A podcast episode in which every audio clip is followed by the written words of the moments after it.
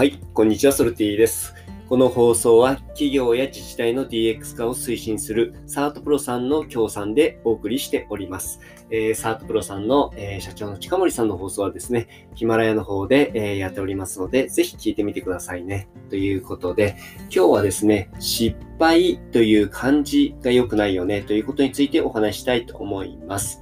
え何かね、物事に挑戦するとですね、必ず、うーん失敗ってつきまとうと思うんですね。100回やって100回成功する人って、えー、いないと思います。まあ、例えばね、野球の天才のね、イチローだって、えー、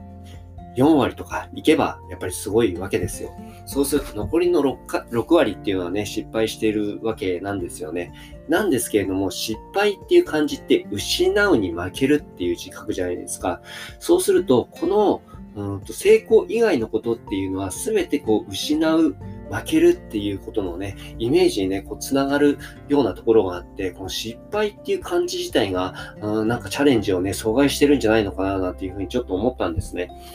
これね、あの、出どころはね、えー、わからないですけれども、この失敗っていう言葉自体っていうのは、ああの、チャレンジしてもらっちゃ困るような人が作った言葉なんじゃないのかななんてね、ちょっと思ったりもするぐらいですよね。だってチャレンジするとね、成功する可能性がやっぱりちょっとでもあるわけじゃないですか。チャレンジそもそもされなかったら、えーうまくいく可能性がないので、えー、そのチャレンジされちゃ困る人ってやっぱいるわけですよね。そういった人がね、まあ、都合のいい言葉を作ってるんじゃないのかなってね、勝手に妄想しているんですけれども、まあ、そのぐらいこの言葉にね、人ってね、あの引っ張られたりとかね、影響されやすいんですよね。なので、この失敗っていう言葉自体、えー、っていうことをね、えーこれ自体ね、引っ張れる必要もないし、うん、成功以外のことっていうのはね、えー、失敗に置き換わるね、言葉をね、置き換えてね、えー、意味付けした方がいいんじゃないのかな、なんていうふうに思いました。あ成功か失敗のね、えっ、ー、と、どっちか1-0じゃないと思うんですよね。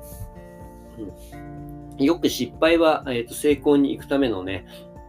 ために必ず必要なものだっていうふうに言われているぐらいなので、えー、このね、失敗っていうことをね、何かね、違う意味付けにね、できたらいいかな、なんていうふうに、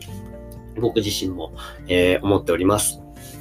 ということで、えー、今日はね、失敗って言葉が良くないよね、ということについてお話しさせていただきました。はい。ソルティでした。